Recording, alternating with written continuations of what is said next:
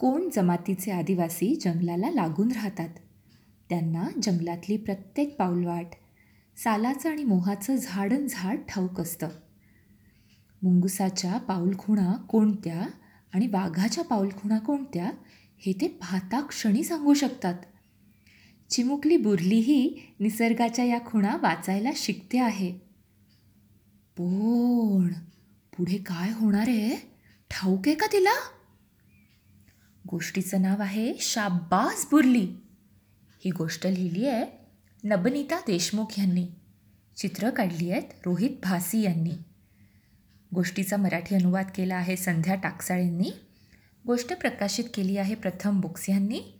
आणि ही गोष्ट तुम्हाला सांगते आहे तुमची मोनाली मावशी नाशिकहून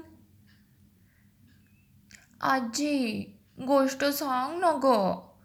आजीच्या दंडाला झोंबत तिची नात म्हणाली गोष्ट? आजी म्हणाली मला जरा आठवू दे. तुला शूर मुलीची गोष्ट सांगू का? सांग सांग. छोटी मुलगी उत्साहानं म्हणाली ऐक तर मग.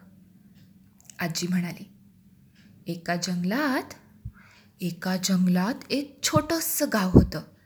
त्या जंगलाच्या आत काही झोपड्या होत्या. या झोपड्यांमध्ये कोंड जमातीचं एक कुटुंब राहत असे. ह्या जमातीतल्या सगळ्या माणसांना जंगलातले सारे कानेकोपरे ठाऊक होते. जंगलातल्या नागमोडी वाटा सालाचं आणि मोहाचं झाडन झाड त्यांना माहीत होतं. जंगलाच्या वाटेवर उमटलेली वाघाची पावलं कोणती आणि मुंगुसाची कोणती हे ते बरोबर ओळखायचे. आणि हो जंगलाचे याहीपेक्षा खूप बारकावे त्यांना ठाऊक होते. बुरली मुंडी ही एक छोटी आदिवासी मुलगी होती. भल्या पहाटे ती उठायची. झोपडीजवळ असणाऱ्या ओढ्यावर जाऊन आंघोळ करून परत यायची आणि आपल्या आईला खीर बनवायला मदत करायची. नाचणी आणि तांदूळ एकत्र करून त्याची ही खीर बनवतात. वाह! नुसत्या नावानं सुद्धा तोंडाला पाणी सुटायचं. बुरली मुंडी खिरीचं वाडगं चाटून पुसून साफ करायची आणि आईला भांडी घासायला मदतसुद्धा करायची. मग झोपड्यांची कवाडं बंद करून सगळ्या बायका एकत्र जमायच्या आणि जंगलाजवळच्या टेकडीवर जायच्या. तिथं लाकूड फाटा रात्रीच्या जेवणासाठी कंदमुळं रानफळं असं काय काय गोळा करायच्या. टेकडी चढायला सोपी नव्हती काही. मोठा चढ होता. पण बुरली मुंडी दणकट मुलगी होती. माकडासारखी टणाटण उड्या मारणारी आणि सशासारखी चपळ. आई मी कुठे? आईची गंमत करण्यासाठी बुरली जोरात ओरडली. बुरलीच्या आईनं म्हणजे प्रेमसीला माझीनं तिला शोधण्याचं नाटक केलं आणि ती म्हणाली अरेच्चा गेली कुठं म्हणायची ही? आई मी इथे ग. बुरली मुंडी हिरमुसली. तिनं झाडावरून खाली उडी मारली. तिच्या हातात आंबा होता. तिला पाहून साऱ्या बायका हसू लागल्या. बुरली आणि तिची आई अशा गमती जमती करायच्या. एकदा काय झालं? बुरली त्या घनदाट जंगलात हरवली. तिला जंगलात चित्रविचित्र आवाज येऊ लागले.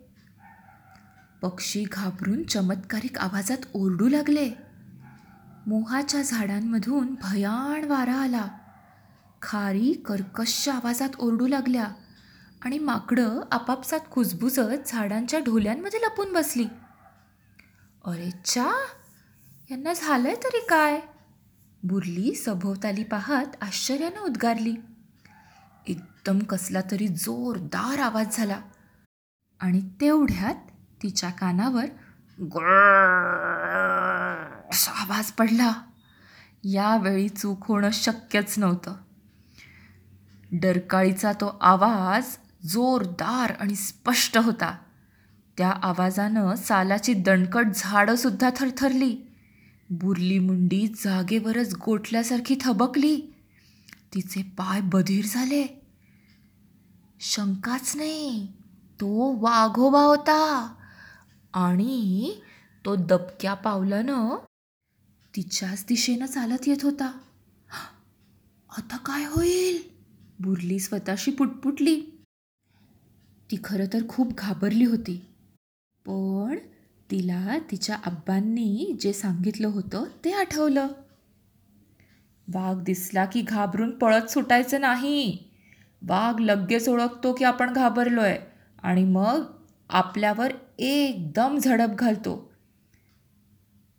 जाळ पेटवून जोरात फिरवायचा. वाघाला आगीची भीती वाटते. बुरली मुंडी जागची हल्ली नाही. ती होतीच तशी शूर.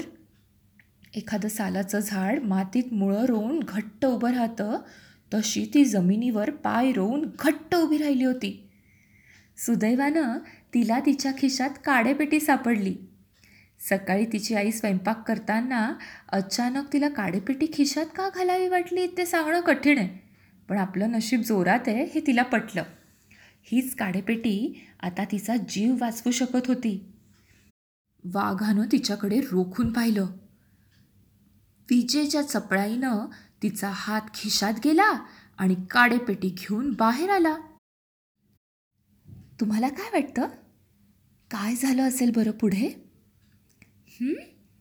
तुम्ही सांगाल का मला पुढची गोष्ट? मी तुमची वाट पाहीन. आणि तुमची गोष्ट ऐकल्यावर मी तुम्हाला पुढे काय झालं हे नक्की सांगेन.